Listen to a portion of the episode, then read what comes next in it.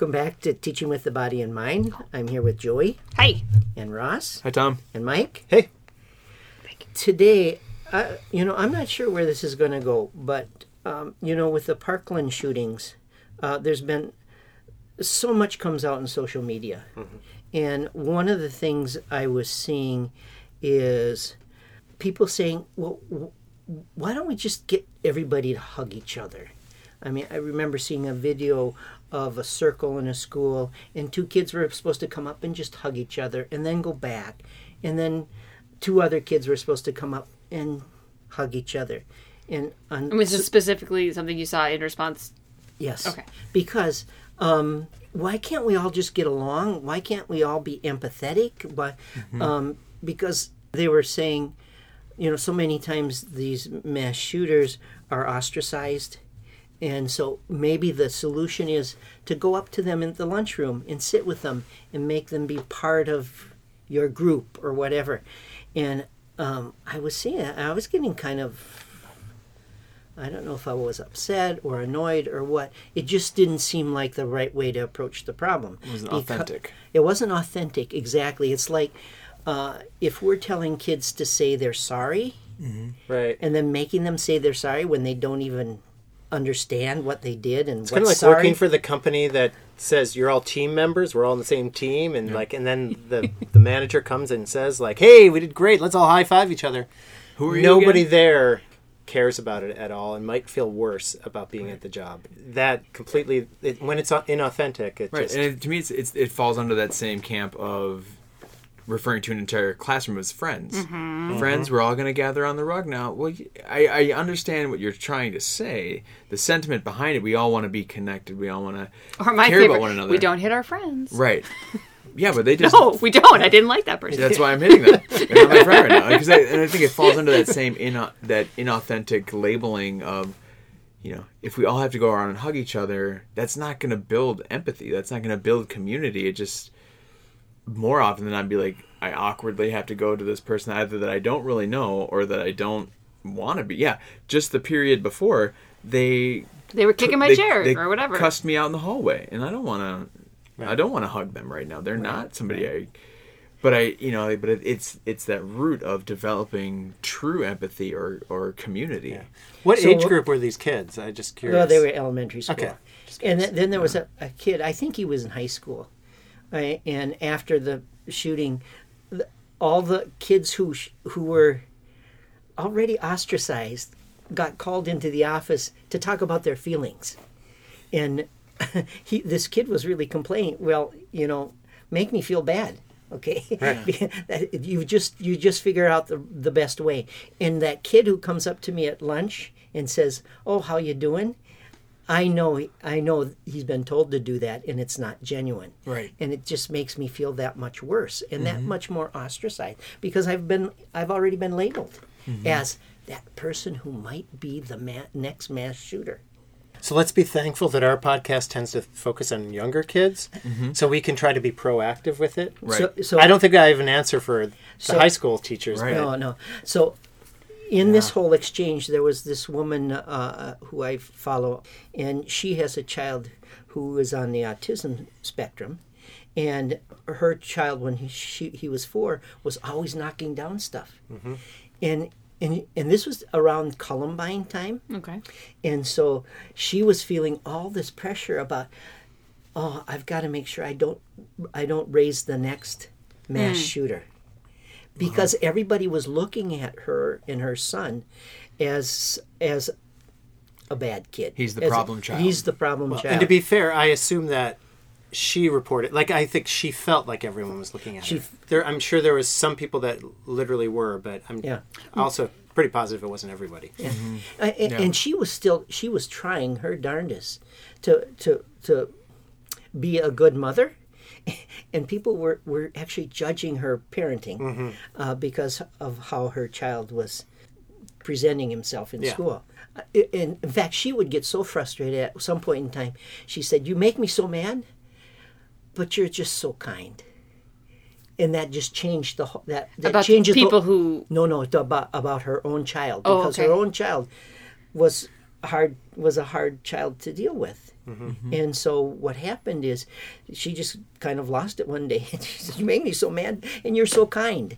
And mm-hmm. that just changed the whole dynamic. And she was asking other people to do the same for kids who don't uh, present typically. They're good and they're kind and they're doing the best they can. They're not your next mass murderer. Right.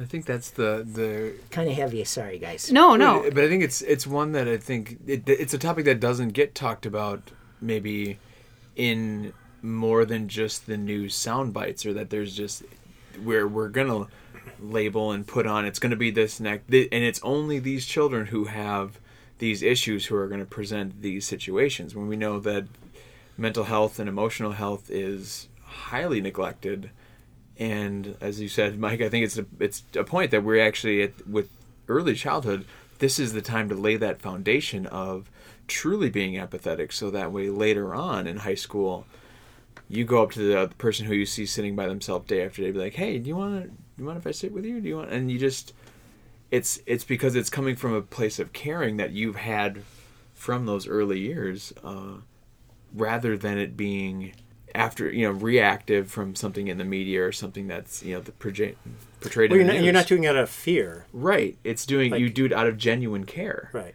I'm just thinking a lot of what you're describing is hard to critique because it's coming from such a place of good intention. It's coming from an acknowledgement that kids, who, people mm-hmm. who are ostracized from society, tend to have bad outcomes. You know, I mean, so it's it's it's it's an it's an honest attempt to mm-hmm. to to reach out Yeah. to those who f- are who, who feel I wonder what would happen if they could say, "Well, but I can't." It'd be so forced too. Like, any two people here want a hug? You know, and like, like if you you know go you know like, but I do think you could encourage kids in elementary school, from mm-hmm. kindergarten on, or preschool if if the school has one. You know, to hug your friends. You know, because in some ways we you know there's a lot of schools that discourage that, and it should be mm-hmm. like, oh, of course you're going to hug your friend. yeah you want to Yeah. walk holding hands down the hallway Right. okay show that show Going back that to care. freedom of movement from I think it was last week, right? right right. right and yeah and having like really trying to facilitate Mm-hmm. those types of things So, in preparing for this podcast, I was listening to another one, and Joey, you were saying something about how important it is for all the children to be able to find their place in the classroom. Mm-hmm. And I think that goes a long way in in kids having an empathetic orientation to, to the people around them because they start to see how those kids can add to the group and make the group something Right. different. I'm, I'm thinking, uh, for whatever reason, just jumped into my head the Vivian Paley book, "The Boy Who Would Be a Helicopter." Exactly. Um, if and if anyone hasn't read it, it's an easy read. They should. And how that group of children found a, I mean, found Yeah. a way to include a boy who was a little bit mystifying to everyone, in- Yeah. including the teacher, in that he was pretty focused on helicopters. Um, Hence the title. Um, but they did find a way to to make space. And, and by the end, I think in that particular classroom community, he did feel like he had had a place to fit in, but he didn't have to necessarily completely change who he was. Well, and I think it's also that it's respecting maybe the person that doesn't want to be a part of the group at the same level as others. There are some who are more comfortable kind of in solitude or just with one on one, kind of one or two close people rather than I don't want to be a part of this group of 28 other people. I've got my one friend back in the neighborhood, but that we ch- we can still check in. that They they mm-hmm. still feel like they've they've got their ability to contribute, but that it doesn't mean we all sit in a circle and sing kumbaya and hold hands because we all care about each other the same mm-hmm. way that mm-hmm. there's again that same feeling of okay i see you. I recognize that you you're not the one who wants to jump in and be in the limelight or have to come to the front of the class to hug this other person. That's going to make you feel even more unsettled or mm-hmm. uneasy inside but that we know you really love building and so we've got a project. Hey can you come help us and show us how to make this work and you've got whatever it is that there's that means of again being connected or contributing in a way that again feels authentic and is real for not only those who are extending the hand but the one who is choosing to receive the hand as well I can remember um, a child coming up to me in the classroom and said, um, "Why does so and so do such and such. And what I did, I, I, I told the child, why don't you go ask? Uh-huh. Right. And that that's an opening. Mm-hmm. Right. It's an opening. It doesn't it doesn't always have to be mediated by the teacher. Mm-hmm. Right. But you have to be open enough to to to see opportunities where because I think kids are actually uh, well, maybe you disagree with me, but empathetic. I think they, I, I, think if you show empathy as a teacher, so you're you're allowing for freedom of uh, what was it, freedom of the mind and freedom of movement, things like that, where you're actually like, oh, look at that, you're moving like a frog in the hallway instead of saying stop moving like a frog. Mm-hmm. That you create an atmosphere where kids will also say, oh, look at that, you're doing this. Like we were playing princess, but you were a frog again. Eh, whatever, you know, mm-hmm. like, and Yeah. when they see it being done where you're including kids, I think it also like the kids can also include. So I think that your classroom probably was one of those places where that could happen, and they could go ask. But other classrooms, the teacher might have to think about maybe there's something I'm doing that's the kids aren't feeling okay about doing that, and you mm-hmm. still had to encourage. I, I'm a believer that yeah, there's no bad children out there. That they're all coming with that sense of especially when they're this young. Right? Mm-hmm. And that it, there's there's strategies they're trying or using that aren't successful or that are upsetting to the adults or other children they're around, but they're not bad inside. So I think there's that going back to kind of your original topic of labeling. I think we're putting them into a category that they then either self fulfill that prophecy or they're like, well, nope, this is I'm obviously not worth it. I must not have this Right. ability. And I think it's you know we're talking a lot about you know trying to build that positive thing, but I think when one of my preschoolers comes up and or is crying because somebody knocked them down or said something mean to them. I go, yeah, that looks like it. Did you talk to them? And then we go over and say, you know, when you said this, this really hurt their feelings. Or this was, and it's not that I'm gonna be the one to have to solve the problems all the time, but it's that it's that modeling of, you know, because we care about each other. This I can't let you keep Right. pushing them down. If you're feeling mad about what they did to you to start this, you know, well, they I pushed them because they wouldn't stop s- screaming that song, and I told them to stop, and they wouldn't, and so I pushed them down. Fair enough. Mm-hmm. So and to me, it comes down to then you have to acknowledge the emotions of that child. Right. That's often what happens Exactly. is teachers don't acknowledge the emotion of the person who, and whatever, got really excited and knocked down a building, or got mad and pushed someone. It's like that. The emotion is okay. It's simply the Right. the action that you want to address. But if you don't acknowledge the emotion, the kid's going to feel unheard. and I think that's where like we were talking about is we're setting that foundation in early childhood mm-hmm. to then take that to elementary, middle, elementary schools, and then into our high schools and into adulthood.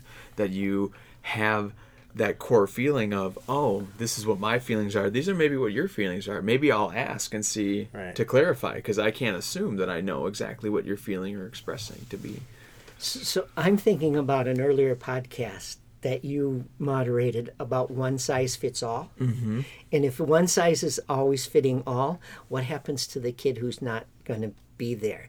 And so it's really it's really imperative for us Right. as teachers to not treat it treat the kids as if one size fits all. Right. To be more inclusive in the classroom in, in however we can.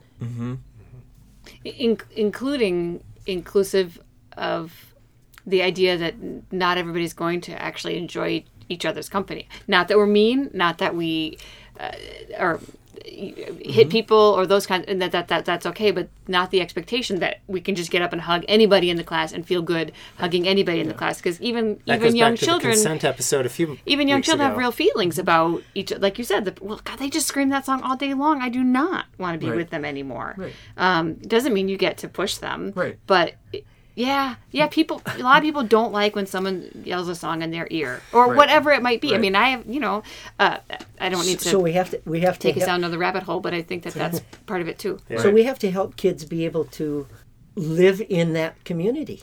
Mm-hmm. Even because we are a closed community, it's just like our workplace. Right. We might not like all our co coworkers, but we still have to be civil and figure Yes. out how are we going to do this thing. Right. And Yes. that's happening in this little micro world in the classroom too. yes Mm-hmm. yes without it pushing them out behooves us- farther Right. yeah It behooves us to help them relate in a civil way to even the child who doesn't seem to be that you don't seem to care for. Right. Mm-hmm. Right. Which much easier said than done. Much easier said than done.